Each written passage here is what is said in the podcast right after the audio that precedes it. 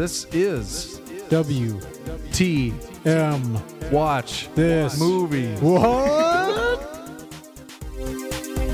How you doing? Oh, good for you. Oh, Oye, Pecha, yeah. Oh, wait. I ain't drinking up. First, you gotta do the truffle shuffle. Obviously, you're not a golfer. Watch a few movies, take a few notes. W. T. M. Watch This movie. Welcome back to a brand new episode of WTM Watch This Movie. I am Eric Mulder. Say hi to your mom for me.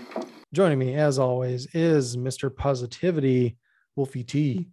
You crazy if you think I'm gonna walk up some dark alley with a loud orange hat on my head and a whistle. What's up, Call sign, Mr. P. Mr. P? Sure. That's what they call me over at the movie drone. they do. They they really latched on to that as, as my nickname. Uh, of all the names they could call me, Mr. P is the one they latched on to. Yeah, shout out to Movie Drone. Congratulations on 200 episodes. 200 over 200 episodes because they had what they used to have those mini sodes, right?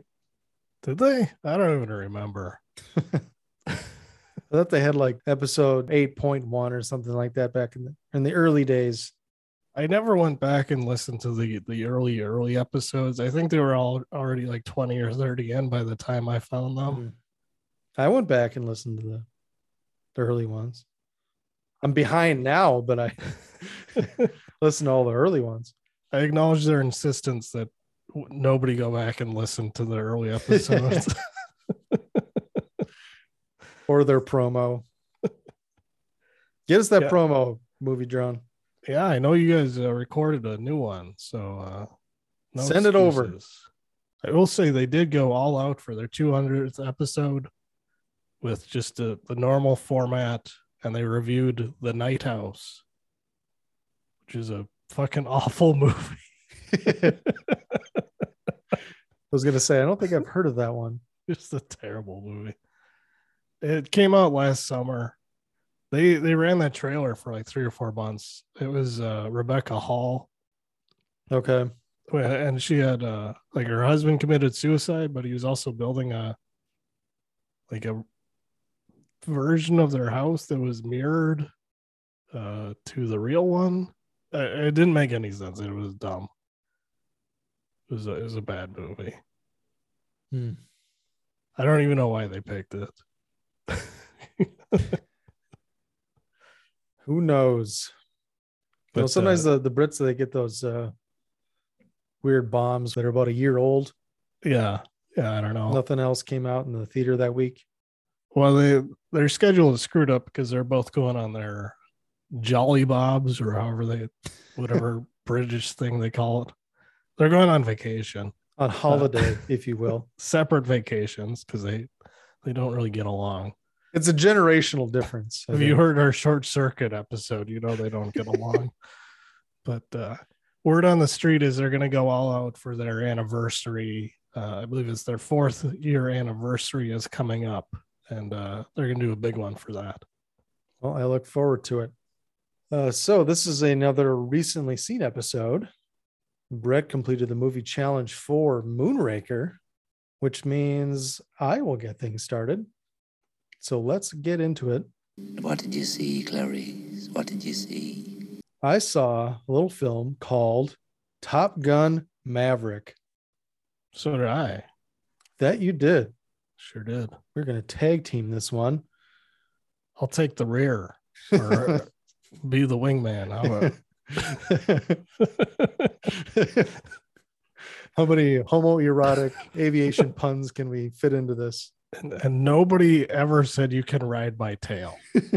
Exactly. That's not the line. Tarantino was lying. That is not the line. You have to have carnal knowledge of a lady this time. Speaking of which, uh, it's been almost a year since we did our episode on the rookie. And that was the first episode that I put in an out of context line at the very end of the episode. And I've been doing it every episode in that we focus on a, a one film. So if it's not a recently seen episode or a, a top 10 episode, top five, uh, it has an out of context line after the bumper, you know, because we usually have the um, dazed and confused, check you later outro. Right. But yeah, because I think that on the rookie, I used Clint Eastwood saying, She did not sit on my face. So yeah, it incentivizes the listeners to stick around after our plugs to the very end. Yes. A nice little uh, out of context clip. Maybe I'll start doing that for the recently scenes as well. That probably just be a random line because a lot of times we talk about movies that you know aren't out yet, can't exactly pull the clips as easily. Right. They're in theaters. Mm-hmm. We all we both usually talk about at least one film that's not in theaters. You know, we watch a lot of older movies, but yeah, um, we hope you enjoyed our episode on Out for Justice. That has a Steven Seagal out of context line in it. So, yeah, if, if you don't know, now you know. but uh, yeah, back to Top Gun Maverick. I saw it on Memorial Day, my birthday. It was a 2 p.m. show at the IMAX in Southdale. I took a chance at the IMAX because, I mean, ever since the Zoo IMAX closed, it's been kind of a bummer Mhm. none of the AMC IMAXs could hold a candle to it, especially the Southdale one. I feel like that's like their smallest IMAX. When I went into there this time, it did seem like it was slightly bigger, but it was probably just same size, and I was just hadn't been there in forever. Yeah. I know they didn't change their seats because I know. those are the same seats from the mid aughts, I'm sure, and those are uncomfortable as hell. That's that's why I don't I don't like that one. I I went to uh that theater one time, the IMAX, to see Star Wars, the uh the latest Star Wars movie. What is it? The Rise of Skywalker or whatever Indeed. it was. And uh yeah, the seats suck. I hate the seats in there. Mhm. And uh and the projector broke halfway through. So Yeah, I think uh, if I if I recall, the Eden Prairie Center one is a little bigger and a little nicer. So I, I might just have to make the trek of it's not that much farther away for me to go to that one. right. I gotta believe they're both better than Rosedale. Yeah, I was gonna say that I've been to that one. I the first time I went to a Dolby uh, theater was at that theater, and you know that wasn't too bad because that was everything was new in there. But Right. yeah, well, the Inver Grove they don't even have an IMAX, do they? No, they don't have any special theaters there. Just normal stuff. They need to get on that. They need to remodel that theater. They got those mid-level seats, uh, those, those uh like middle uh, I don't even know how to describe it. Uh like middle generation seats where the uh where the footrest goes all the way up and the seat back goes all the way back. Oh, okay.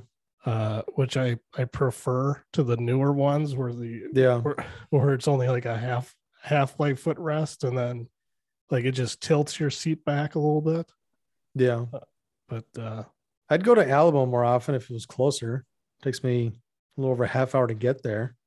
yeah, I've never been to that Alamo, so It's pretty nice. I never think to go there because I'm on the A list. So I, I'm always looking for AMC. Mall of America is closest to me, but that's uh, B and B theaters. It's it's just not all that convenient to to go in and catch a f- quick flick. Park in the ramp and walk through Mall of America up to the fourth floor. Once you check out that uh, the theater where they project onto the sidewalls, Yeah, never Screen X, an- I think, is what it's called. You'll never go to another theater again. Bringing back the Cinerama Dome, basically. That was supposed to be ready for Top Gun Maverick. I don't know if it was or not, Yeah, but uh, it doesn't look appealing like at all. So yeah, I, I saw it at the Southdale IMAX, packed.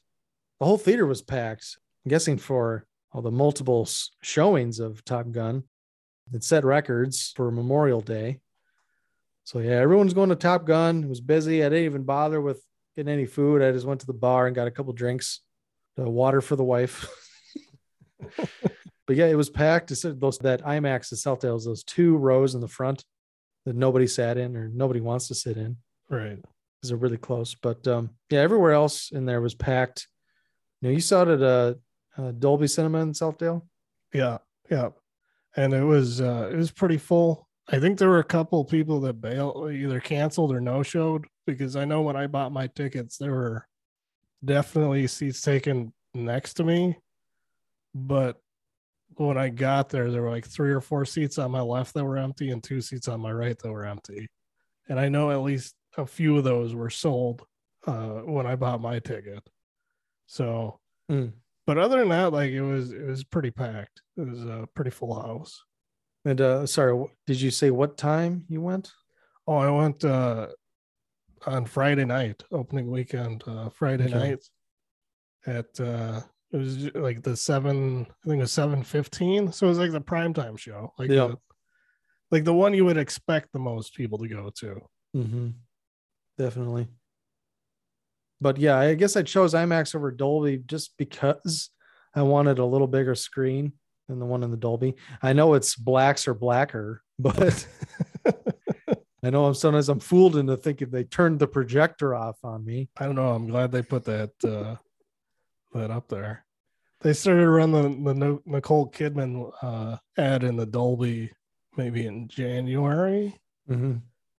or no, maybe it was before Morbius. That might have been the first time they showed it. But uh, yeah, that was one of the things I liked about the Dolby for about four or five months. They wouldn't show the uh, Nicole Kidman ad before the movie started. but is the IMAX screen actually bigger than the Dolby screen? Because the Dolby screen's pretty big. Yeah, the IMAX um, screen is a little bigger. Uh, from what I re- I've been to the Dolby there a few times. From what I remember, the IMAX is still a little bigger. Now it's it's also a different aspect ratio, Hmm. but um, I just thought you know, you know, the Dolby Cinema is going to have the best audio. However, I knew the IMAX is always really loud. However, this time for some reason it it was a subdued output from the speakers in this IMAX theater this time. Because I was used to everything being way almost too loud there, like every movie I saw there. Right. So I was like, I don't care if it's too loud. It's Kenny Loggins. I don't. It Doesn't matter. But if I had to do it over again, I'd probably go to the Dolby now. But eh, it was a good experience. Let's get. Sorry, wait, just one more. One of the things that I like, one of my favorite things about going to the Dolby is picking out the people that have never been to the Dolby before, because as soon as they like switch from the the pre credits or the pre trailers advertising to like the the trailers, there's always somebody that goes, "It's too loud. Why is it so loud?" Uh, It's like, well, it's just getting started. Just you know, just wait. Just All wait right, till that wait till that ice cube hits the Coca Cola glass. uh, let's get to the details. Top Gun Maverick from 2022, directed by Joseph Kosinski, starring Tom Cruise, Jennifer Connelly, Miles Teller, Val Kilmer, Bashir Salahuddin, Jon Hamm, Charles Parnell, Monica Barbaro, Lewis Pullman, who is Bill Pullman's son. Found that out the other day. Oh, interesting. Uh, he played Bob. What does Bob stand for? Robert.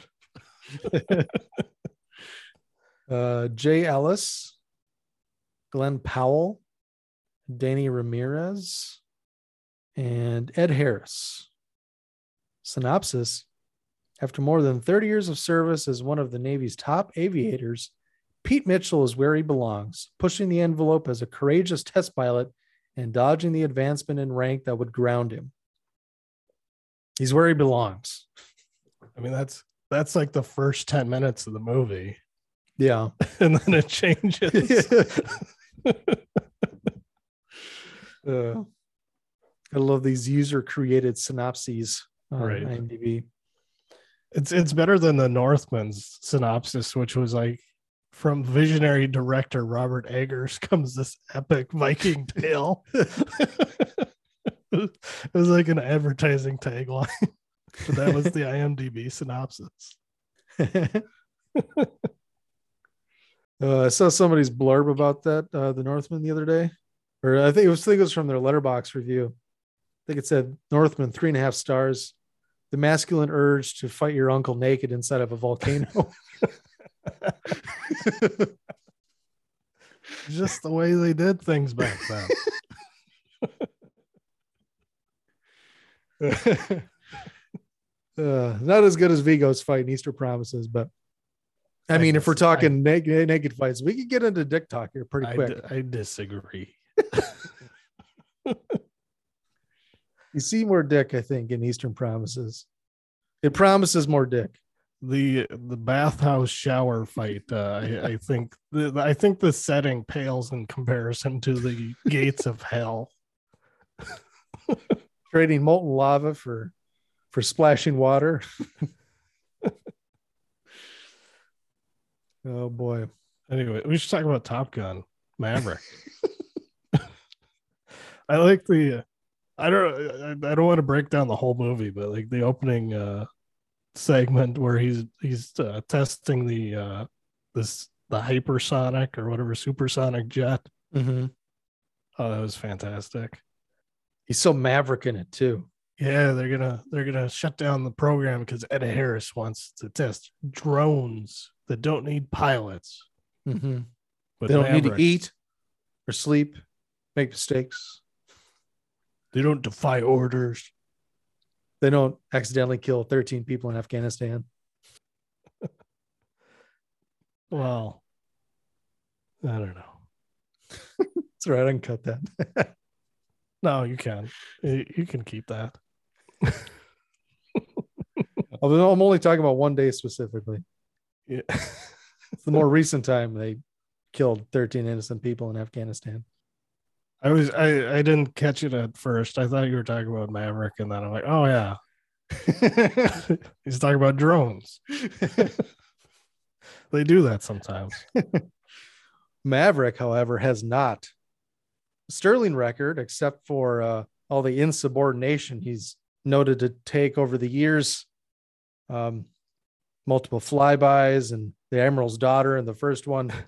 Never been promoted past captain Mm-hmm. after 30 plus years. Yeah.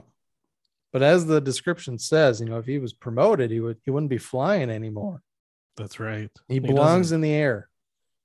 He sure does. It defines him. It's the the career defines. He doesn't know what to do if he can't fly.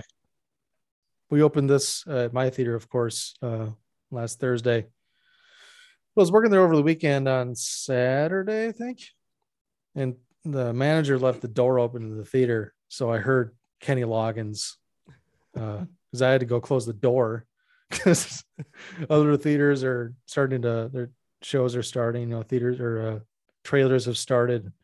Kenny Loggins is blaring through the doorway, so I had to run and shut it quick because I was like fuck, now I know Kenny Loggins is right in the beginning, you know? Well, it opens exactly the same as the original. Yep. Like exactly the same. like like the only music, same shots. the only difference is the title card says Maverick for like a half a second. yeah. After it just says Top Gun for uh, five seconds. I didn't enjoy the Simpson Bruckheimer lightning logo of yesteryear. Yes. That's pretty cool. This movie does nostalgia perfectly. Yeah. Like it's it it's familiar enough that if you're a fan of the original, like it's everything you loved about it. And then there's new stuff that also ties ties back to the original, but is is new. And uh they did that stuff great too. Like it's uh very little to complain about in this movie. I thought it had enough to stand on on its own. You could watch this without having seen the first one, but watching the first one is adds a whole nother you know layer to it. Makes the experience that much richer, I think. Yes. But um, I loved it from start to finish, pretty much. Uh, the aerial photography, I wasn't blown away right away, at least with the first half of the film, but they definitely make up for it about halfway through and with the final act Yes. mainly taking place in the air. Um, there's a lot of fun exercises hops. They don't, I don't. I don't think I heard the term hop though in this one. Hop one, hop two, hop twenty. I don't think so. Probably because it wasn't an official Top Gun competition. Right. They had shown the uh the first exercise scene um during the trailers uh at some movie I'd seen a couple weeks ago uh, at the Dolby. Um so I kind of wish that I had saved that for the actual movie, but it's still in context was fucking great. Mm-hmm. Where it's basically like the introduction to or or where where Tom Cruise or Maverick uh, is kind of getting a feel for how good the Top Gun recruits or pilots are, and uh, he's just going uh, flying circles around them, basically. Mm-hmm. Set to uh, a track by the Who, which is Yeah. fucking rocking. Yeah, it was a good soundtrack um, throughout the film. Uh, Kenny Loggins did uh, record a new version of Danger Zone, but they didn't use it. Yeah, they didn't really uh, use any of his stuff after that opening scene, Yeah, but uh, uh, I heard the. I mean, Lady Gaga's song doesn't come on until uh, the the credits at the end. However, you can hear it in the background in a couple of scenes, and they have like the melody kind of fused with the score a little bit, kind of in the background. But yeah, uh, music video for that song was kind of cool because there's she's like she's like singing on top of a piano on the runway for some of the shots, and there's a Spitfire that flies like right behind her as she's like crescendoing her voice and whatnot in the background. It's pretty cool. Song is meh, I don't know. It's it's no Berlin, but it's it's, okay. it's okay. It's okay. it's kind of melancholy because like like even the uh the whole movie as itself is it's got its ups and downs because there's uh there's some you know there's tension between maverick and rooster who is goose's son which is a Mhm. great storyline throughout Yeah. and obviously if you're a fan of the original one it's going to hit you real hard Mhm. uh, because you know what what that's about. And then uh, I don't know, do we spoil who who brings in Maverick as the instructor to uh, to the Top Gun program in this movie? It's not really a spoiler because he, he gets a text from Ice like 10 minutes in. He's texting with Iceman throughout the movie. But uh, but Val Kilmer does uh, does appear, and it's it's bittersweet because he's Yeah. he's obviously in the his character is in the same condition that Val Kilmer is in real life, and so it's uh well, you know it kind of brings same a tear to condition he was. Well at the time of filming guess. Yeah, but I uh suppose. but it kind of brings a tear to your eye to see him in that condition you know but then they throw some humor in there too so it's like i mean there's a good mix of uh real heartfelt emotional stuff and and humor and action and uh the stunts are phenomenal It was it's funny because like five minutes in, one of the first things you see, you know, it's right after that opening danger zone little montage thing. And it's Maverick and he's looking at a picture of Goose yeah like in his little lair. I. He's living like in a in a hangar, basically, right? right And he's looking at a picture of Goose and I heard like this this dude next to me, like two seats over, and I was like, is he fucking crying at a picture of Goose already? i'll tell you it hit me pretty hard that wasn't me uh, in your screening but it, it hit me pretty hard because he had like a he had like a collage of pictures of him and Goose from the first movie. Like they're all from the movie. yeah. Just set photos. And then they got pictures of the, the Production stills. kids there. They got Goose's son in some of the pictures, which uh, is Rooster uh, later Yeah. in the movie. Uh, and then he then he uncovers that old motorcycle from the from the first movie, and it's like, Yeah. oh man, Maverick, you haven't changed. And then uh, like 10 minutes later, during something completely normal or fun or whatever, I heard him like go again. So it was just like his breathing. So I was like, okay, I'm glad somebody's not crying five, 10 minutes into Top Gun here. But um I will say I wasn't as moved as I thought I was going to be. I thought I was going to be squirting some tears during that uh, Iceman scene, and I didn't. Hmm. However, I will say the scene that did get me is technically doesn't really have to do with the movie. So when the credits were rolling, because they did okay, Lady Gaga's song comes on. Um, they do uh what do you call them? Like the character uh credits. Oh yeah, yeah. It's like the uh yeah, they just show a picture or uh not a picture, but like a, a short clip of the A GIF, in the movie. a. GIF of the characters, pretty their much. And then they actors' put names. their yeah.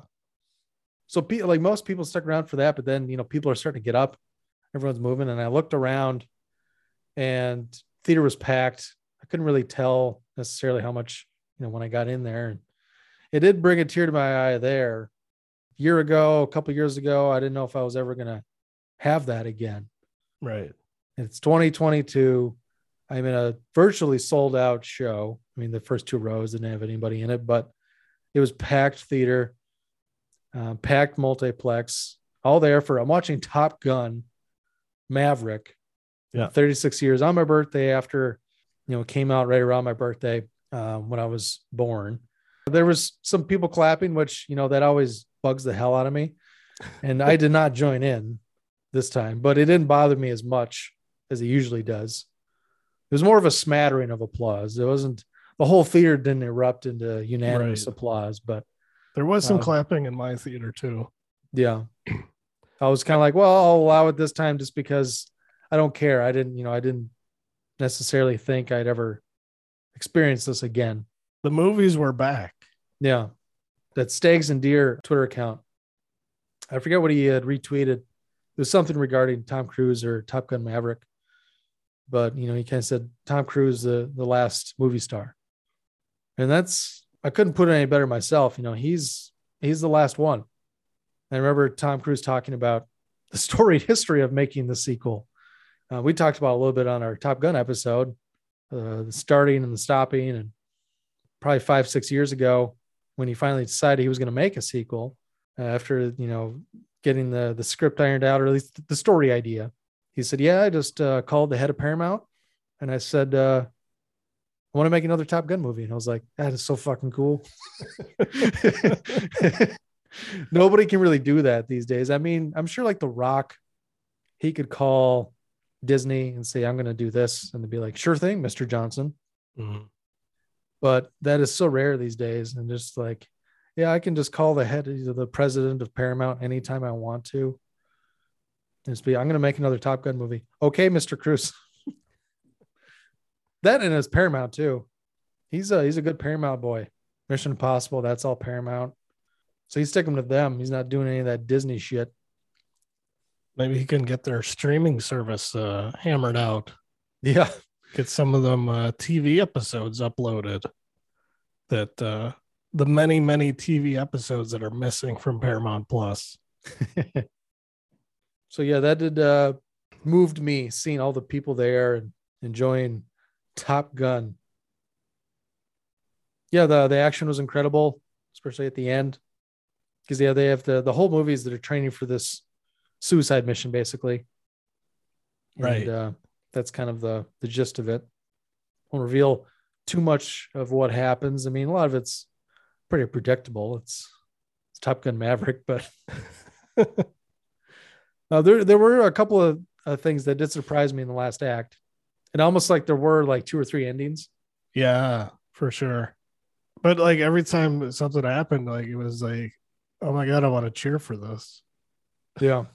Like, like it was fucking awesome. Well, I know you're not getting out of your chair.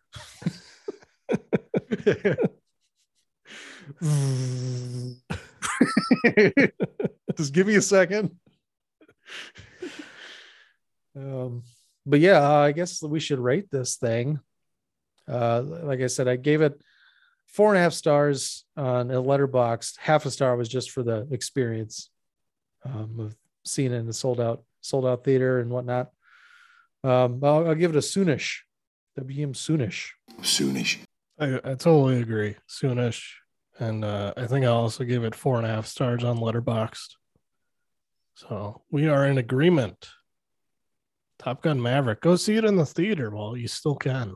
Indeed. Go see it several times. At the, on the biggest screen you can find Mm-hmm. with the loudest speakers. Maybe I'll have to go try that Screen X B and B. Yeah, sit in the back so you can see everything. Uh, all right, Brett. What else did you watch? Well, should you go again? Because because uh, we're just gonna do two more each. No, just I, I'm just doing one more. Okay. Okay. You're I doing two total, including Moonraker. Oh, what? Well, Oh. I mean, Top know what I Gun mean. was just after yours? Top Gun. Okay. Yeah, Top Gun was just mine officially. All right, I get it. I get how mine. things work. It's all about me, Brett. I could. I shouldn't have even rated it. I should have just sat silently while you talked about it. It counts as one of mine, is what I mean. Okay. One of my two. So here's here's my first official review of the episode. I just saw it at the theater. We did it because we knew we were going to talk about Top Gun for like a half hour. So Yes, it was worth it. From 2022, Watcher. Just saw this the night before we're recording here.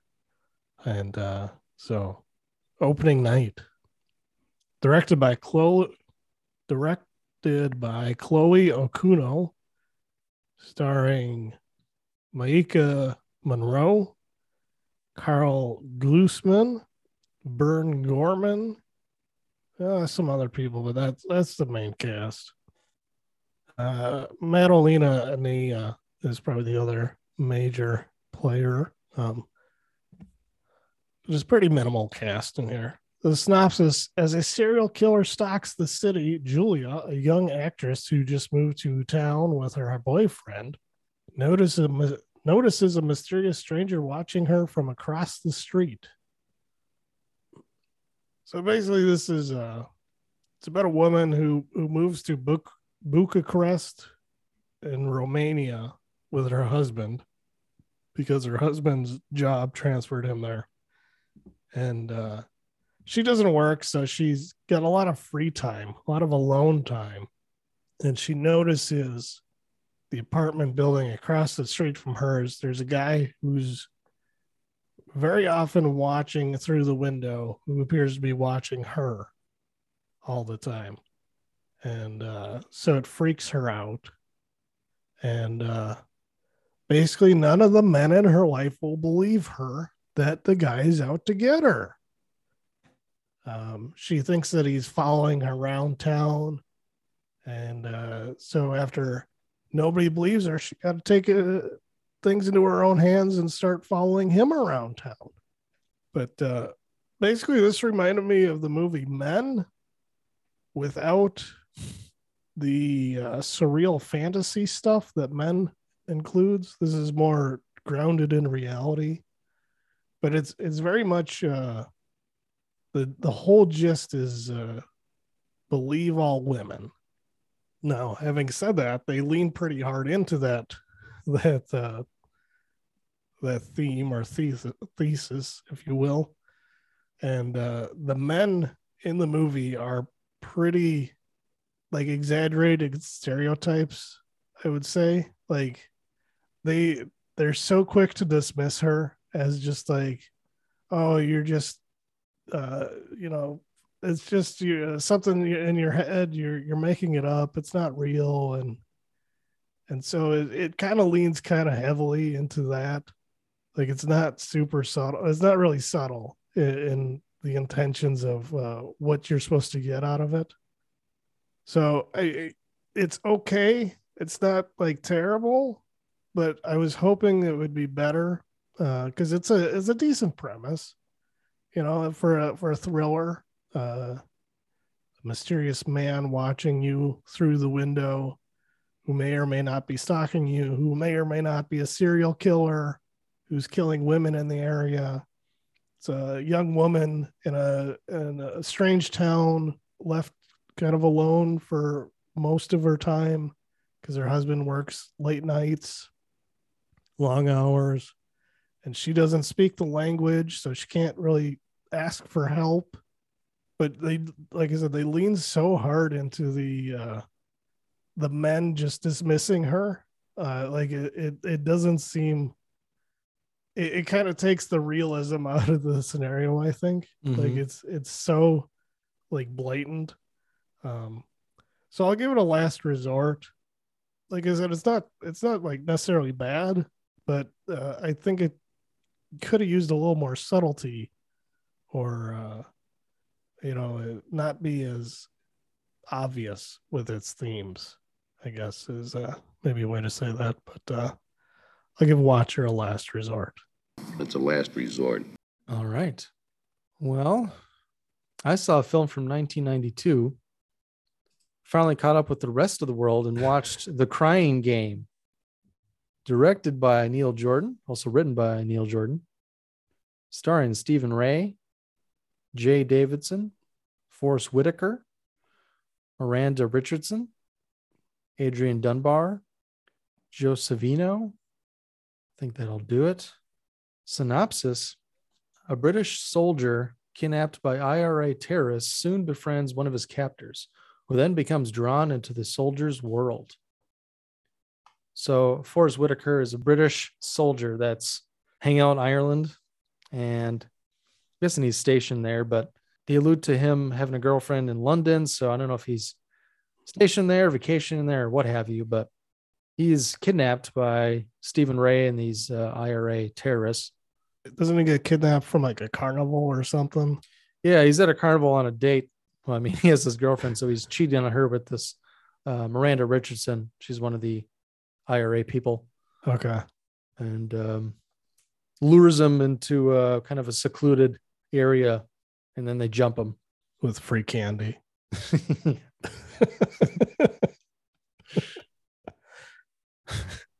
No, no such thing as a free trip to Hawaii. um, uh, so yeah, they're trying to exchange Forest Whitaker for an IRA uh, brother in arms that, that was captured by the British. So this is obviously back in a, a time before the IRA laid down their arms. I've always been fascinated by that time and that part of history in the 80s and early 90s. There's so much unrest in Northern Ireland, England. I've always really liked movie Patriot Games. That plays a big role in it. So there's things I don't want to spoil about this movie, although I know people listening, almost everyone has seen it or know what the big reveal is. However, just in case you don't, I'll kind of tiptoe around that and say that there is a reference to this movie, a couple of references in a very popular Jim Carrey movie from the 90s. When that movie came out and those scenes happened in that movie, I was told it was making reference to The Accused by someone. So, like growing up, I thought, oh, this is from The Accused. And then I saw The Accused and I'm thinking, I don't think I really saw anything from Jim Car- this Jim Carrey movie in The Accused.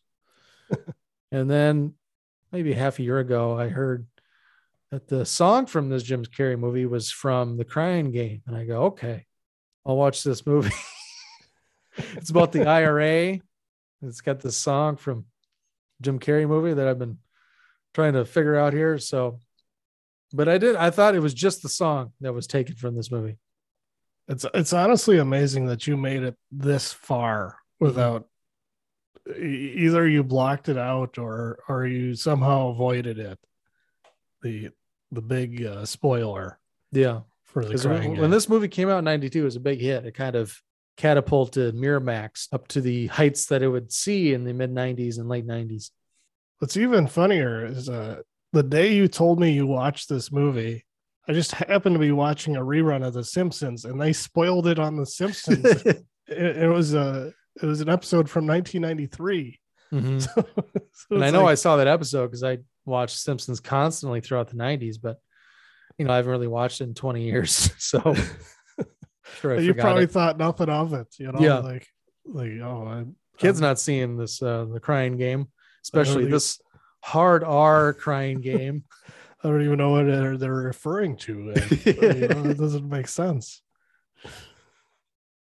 I did not. I well, okay. I when I was watching it, I thought something was rotten in Denmark, but I thought, no, they're not doing that type of thing in this movie. This is a movie about IRA terrorists. so this just uh pay no heed, just continue with the story. and then there's a big reveal, and I go, okay, now that Jim Carrey movie makes a lot more sense. I mean, I think the twist was uh, a good twist. I do think they did kind of hide it well. That's not an HD version, but there's still some. See, it's hard. It's so hard to talk about it without, you know, spoiling anything. Right. I'll just say that it definitely was easier to not see the reveal coming back in the early 90s or on VHS, you know. I believe it. It was the big marketing thing around the movie at the time. It was don't spoil the the twist for everyone else, you know. This is a big hit. Big international hit for uh, Miramax. And um, I liked uh, the plot. I thought the performances were good. Yeah, I liked everything about it. The song's good. Banger from from Boy George. Although there's three versions of the song. I prefer the Boy George one. But yeah, I will give this a soonish. Soonish. Soonish for the crying game. Watch it again. I'm debating whether to uh, watch it with my wife because I was explaining it to her in the car. I'm like, so uh yeah, uh uh he's gotta go visit the soldier's girlfriend in London, and then they fall in love, and well, that sounds like a nice movie. Why don't we watch that one? Go, well, that's not everything it's about. That's like the middle third.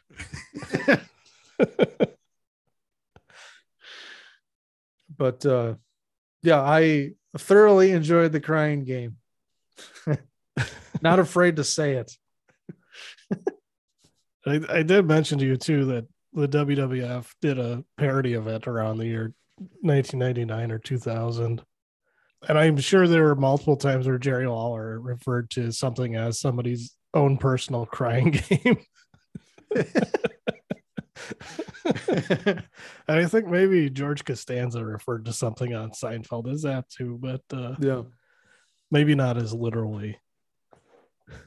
Let's be honest, like I don't hear it mentioned much like over the past 10, 20 years. Not anymore, no. Yeah, like I remember it referenced like they reference it in uh, uh Jay and Silent Bob Strike Back. They talk about Miramax makes classy pictures like the piano and the crying game, things like that, but they don't really joke about the twist in there. It's just kind of I've heard people reference it just on very rare occasions. Yeah, I think it kind of fell out of pop culture within the last decade or so. Um, I, I I'm positive they covered it on I Love the '90s, and I can't. I they probably spoiled it on there. Yeah, I, I'm I'm positive they spoiled it on there actually, because I think I I think I had known it was coming when I watched it several years ago. But uh, yeah, it is what it is. ahead of its time that film. All right. Um you completed the movie challenge for Moonraker, so let's hear about it. Yes, Moonraker from 1979, James Bond, uh, directed by Lewis Gilbert, starring Roger Moore, Lois Chiles, Michael Lonsdale, Roger or, uh, Richard Kiel, Corinne Cléry, Bernard Lee, uh, Geoffrey Keen, Desmond Llewelyn, Lois Maxwell, Toshiro Asuga, Emily Bolton. That's probably about enough. Synopsis James Bond investigates the mid-air theft of a space shuttle and discovers a plot to commit global genocide. Sure does. So, of all the uh, James Bond movies you've had me watch, I think this is the most ridiculous. Mm-hmm. Like Roger Moore, like everybody's who's been in the Bond movies is starting to look old. Like Roger Moore looks old. Yeah. And M and Q look especially old.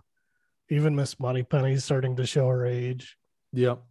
and it's uh it kind of it's it's a little bit different than some of the earlier bond movies where they in the earlier movies it seemed like they knew what the plot was and then like it was like james bond you have to go stop the plot in moonraker it's basically james bond you have to go find the clues to uncover what the plot is and so it's more of a slow reveal which i kind of prefer the older ones where it was like here's the plot, go stop it. And then he would Yeah. just like go fight people and get chased and stuff. There's some great set pieces. The the the scene that opens it up with the, the space shuttle theft is pretty sweet. Although when the airplane explodes, you can tell it's just like hanging on wires. yeah.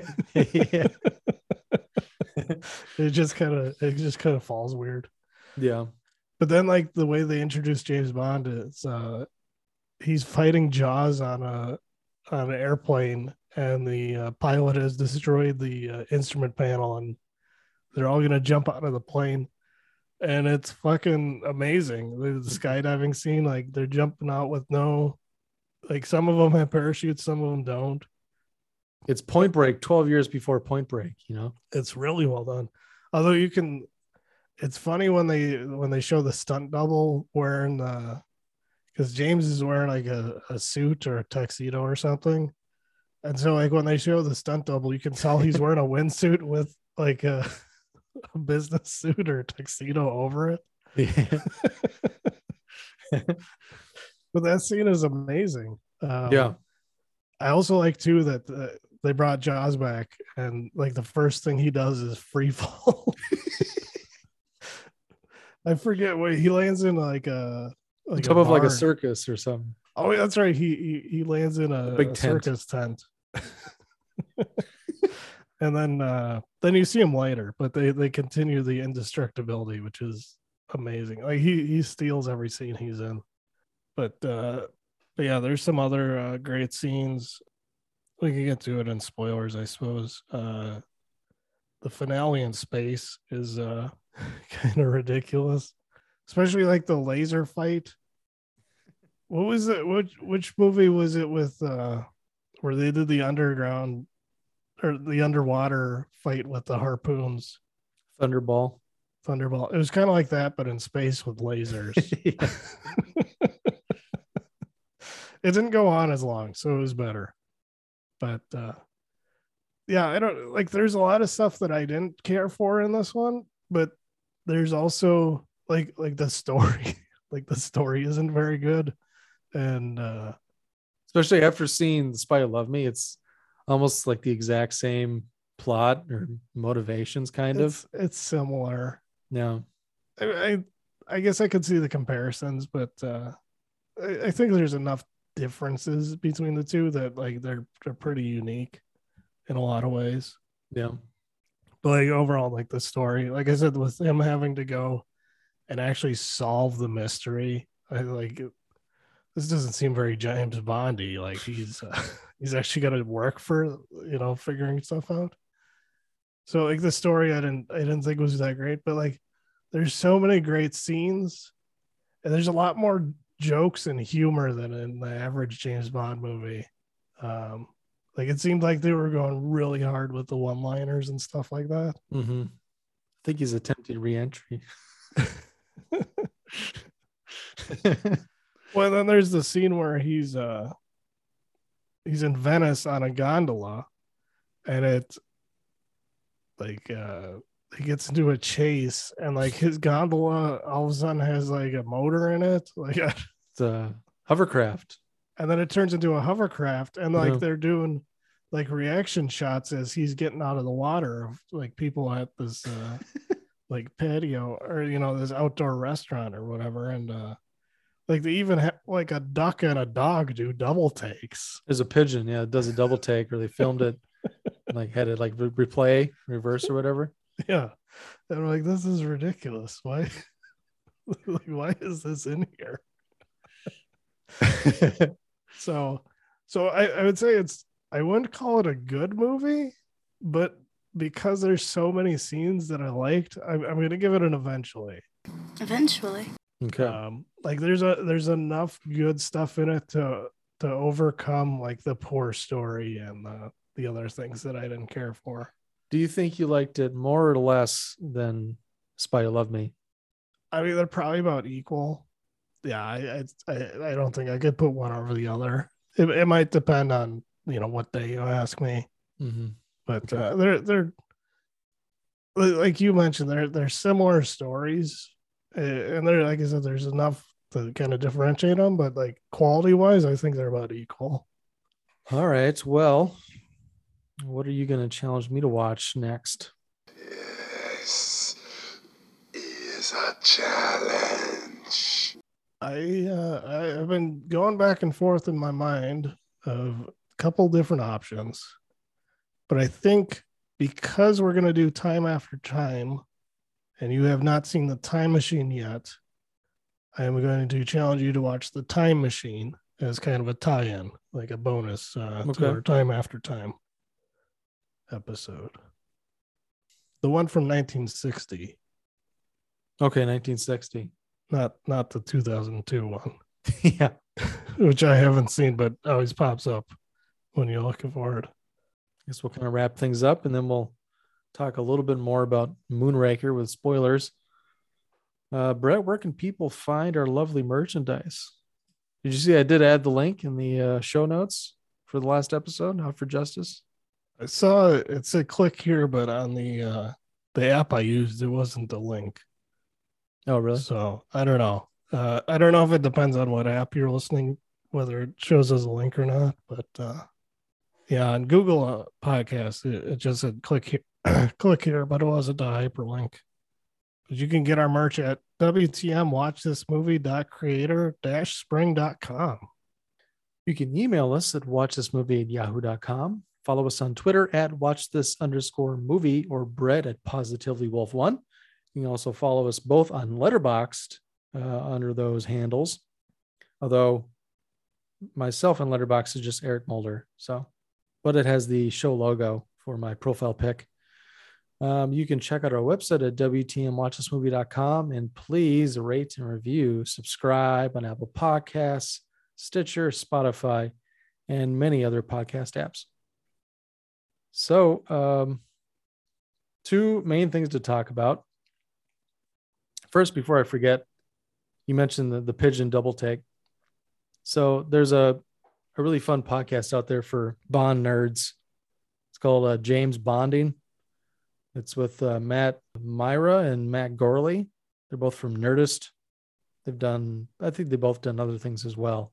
But uh, uh, I mean, they love Bond unabashedly. You know, they just love everything about it. Even the shitty ones they like. You know, um, they have their favorites, their least favorites, but they each have a moment that they consider to be the worst moment in Bond. uh, I think it's Matt Mira that says that the pigeon double take is the worst moment in the history of Bond.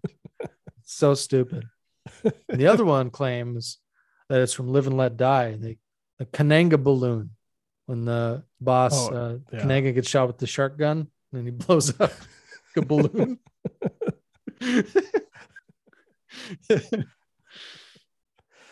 Yeah, that one was pretty rough too. but But um, it was so weird. It's like he's being chased, and then he turns his. Well, first of all, I don't know how it became a, a motorized gondola, because it seemed like he just got on it at random. Like it didn't seem like the uh, the guy guiding him was like with the agency. Uh, he didn't react like he was. You know what I mean? yeah, the guy uh, cut a knife. It's pretty, it's pretty cool. but it just happened to be one of the agency's boats and uh so he's it turned into a motorboat and then uh yeah a hovercraft and then like once he gets out of the water and the- every, like everybody's looking at it like it's clearly for comedy's sake like like i said there's there's so much comedic stuff in this like it's like trying so hard to be funny hmm and I'm not sure like why why they went so hard in that direction. But uh yeah, so like they do all that stuff, and then like there's two animals who do double takes on it, and then like that's it. Like they just cut to the next scene and like it never comes up again. I think that's the conclusion of the chase. Uh, we also have another, got to be like top three, top four Bond names in here with uh, Dr. Goodhead. Right. it's a little on the nose. Yeah. Um I like the uh it's it's also called a gondola. The gondola lift, the uh the suspension thing Mm-hmm.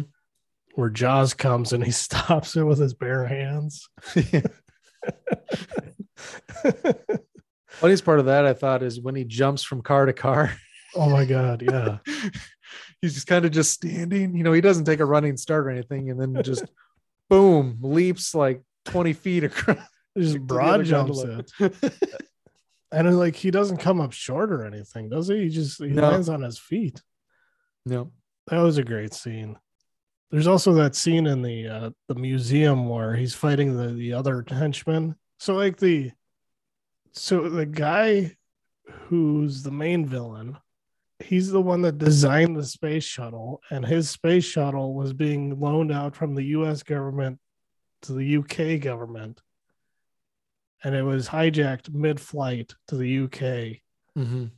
and like everybody knows that he stole it back and that Yeah. he's a villain but then like he's not like he's undercover but like he's just got this like little japanese guy that follows him around and he's got the bowl cut and stuff like the you know and uh Yeah, they there's- asked him about that. He's like, "Why did you steal your own? like, why did you give it to the? Because was it the Americans? yeah he gave it to the Brits- american And then government he, he and stole then that one. That yeah, yeah. And then the Americans loaned it. They were loaning it, loaning it to the Brits. But yeah, I forget. He like one of his malfunctioned. He he needed six shuttles. yeah, And one of them malfunctioned, so he had to go steal the other one. yeah. But uh but yeah, there's a scene where that little Japanese guy fights James Bond in the uh the museum and they're just like smashing all the, all the glass uh uh displays and stuff. Mm-hmm. and uh like James is gonna pick him up pick up this one uh vase to to smash him over the head with it and then like the alarm goes off so he puts it back and then the guy just breaks it with his kendo stick yeah, that was a good scene. Like you said, there's a lot of awesome set pieces. The stunts are great in here. Even the so like when they lose gravity in space, it's not the best I've ever seen it, but I think it was pretty decent for the time. Um, it wasn't near as good as 2001, which was 12 years before this, but I still thought it was pretty good. I thought they handled it pretty well. yeah i thought it looked really good Mm-hmm. i thought it was interesting that they turned jaws babyface and like they hooked him up with that ugly small chick okay, so that's a Mandela uh, effect thing I have because I always remembered her having braces. i could i thought she She does not have braces. Well, like he, you know, he dusts himself off, you know, because she helps him out of the gondola crash, right? And he's brushing himself off, and so is she, and they kind of look at each other at the same time, and he smiles, and she smiles, and I thought, her, you know, because oh, they they both have metal in their mouth, ha ha ha, great, Mhm. great joke.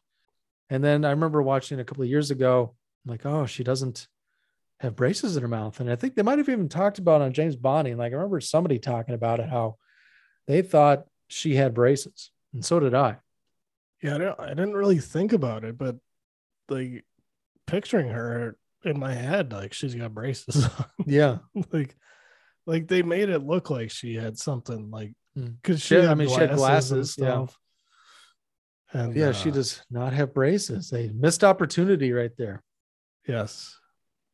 And you alluded it to the master plan in the uh, in previous episodes when you had when we had talked about Bond and when you challenged it. Basically, the uh, what's the main villain's guy? Drax. Yeah. He wants to have Musk. the most. he wants to have the most racially diverse master race in the history of the world. Mhm. The man is basically poisoning the world. And so we need to kill everyone on Earth. and uh, start a new race in space for uh, 20 years, and then they'll come back down and repopulate the Earth. Yeah. So uh, Bond and uh, Doctor Goodhead. It's so funny. They say her name so many times, and like Drax is all super serious. Doctor Goodhead. Yes. so so like they get left behind to get killed by the uh the burner the uh, the engines of the uh space shuttle taking off and they they escape and get into the last space shuttle and uh they realize it's like noah's ark in there because there's Mhm. there's a equal number of men and women and then he finally explains it on the space station you know we're gonna you know have a perfect race and you're all gonna we're gonna kill everybody on earth with this uh, gas that they kind of figured out earlier in the movie. And then uh, they're all gonna mate and create new uh, generations. And then they're gonna go back to earth and drax is gonna be their god up in the heavens. He's actually gonna be up there and uh, he's like only the most perfect specimen and then like jaws looks at his girlfriend and his girlfriend looks at him and they know they're not the most perfect specimen so that's the that's the time to turn babyface and help james bond out yeah. and uh they end up getting blown up at the end but then like there was a radio Jaws. transmission that they found a, a large man and a small woman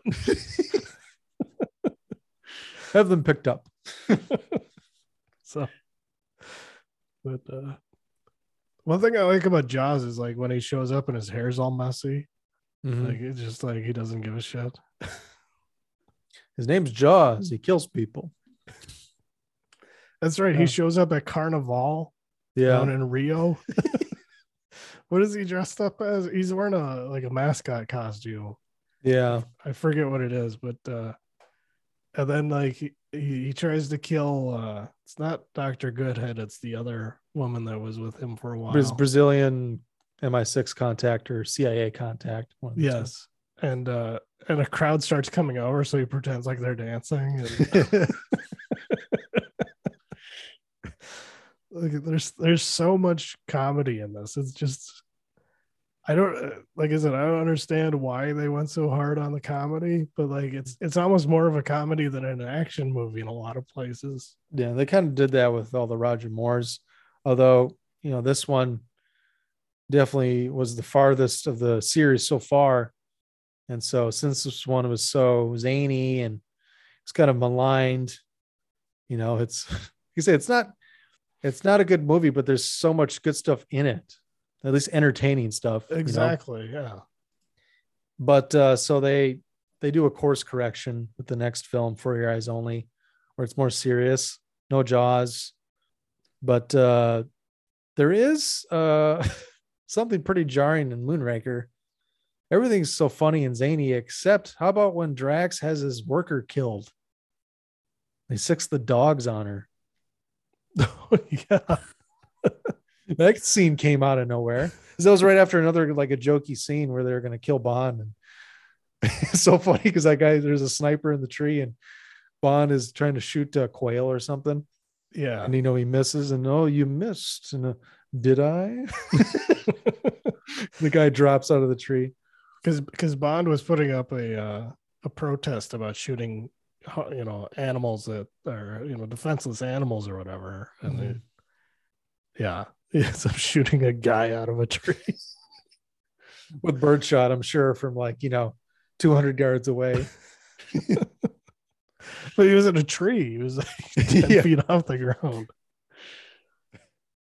but yeah that was jarring that was vicious just a woman gets eaten alive by these dogs that they tease like how well trained they are like uh, an earlier scene Yes. just the snap of the fingers they will do his bidding so they go and murder a woman in the woods she's just screaming running Yeah. it's like what James- is this movie James don't care. He's got to go make jokes. Yeah, he was already gone. Anything else? Yeah, we have some more good sex jokes with what's Bond doing? I think he's attempting re-entry, sir. That's that's really becoming a trope there, where the movie ends with James fucking uh, the the female lead, and then uh, MI6 some, is, like, somehow somehow MI6 it. is trying to they're trying to rescue him and get a get a shot of him in there.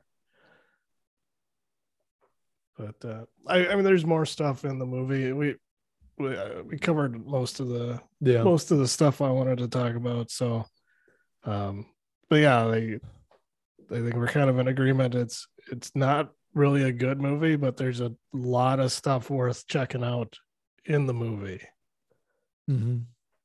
See, I'll probably give you For Your Eyes Only next, and then I'll give you another break from Bond. Because I think I'm doing, been doing like three in a row, typically, and then before I do a break and give you something else. So, and maybe with this new one, uh, well, For Your Eyes Only, uh, probably won't like it as much without doesn't have as much humor, and it's a decent movie it's probably a it's a better film than Moonraker, but no Jaws and not as much comedy. But we'll see. It's been a while since I've seen it too. At least I don't. At least I don't have to watch the Daniel Craig ones again. Well, two of them you like a lot: That's true. I, I did like uh, Skyfall and Spectre. Skyfall and Spectre. Yes. You thought Casino Royale was okay, nothing special. Quantum of Right. Solace bad. No Time to Die. Did you just think it was bad, or did you think it was meh? Just like okay, can't remember. Oh, no time to ba- uh, die was bad. Okay. They nuked him. Can I say that now? Is it too? We are in spoilers. I'm sure if they've seen Moonraker, they, they've seen No Time to Die. I thought it was dumb. They they fucking nuked him. Jesus. They killed Commander Bond. all these videos are so funny. like I I didn't mind that he died, but like the way he died was like this, this is the dumbest thing ever. Just a missile strike. It was just like uh, the island. like every country shot their missiles at the same time. It was like, oh god, so overkill. Like it didn't seem to fit with like the rest of the franchise. It's like the Rock, you know, where they got seen. to they got to blanket the island in thermite plasma. They should have just uh, let him die when he got shot five times in the uh, inside the thing. Yeah. Let Rami Malek get out. Although I did, I mean, I liked it more than you did, but I guess you know I, I did really like that they had a, a henchman with a gadget. Again, you know, Batista had the metal thumbnails. This guy had the camera eye. Oh, I, Is I the hated eye that. of I eye of, eye of Spectre. And then they used it against him, and then when he blew it up, that was pretty cool. I hated that too. And then they had a little one one liner. that was bad. Anyways, enough enough talk about the one of the worst James Bond movies. All right. Well, we will uh check you later. Guess we'll see you around. All right, check you later. Bye. Wait, man, why are you always such a dork, man? What are you talking about? Check you later. Check you later. Hey, man, get off my case. A nice girl, an author.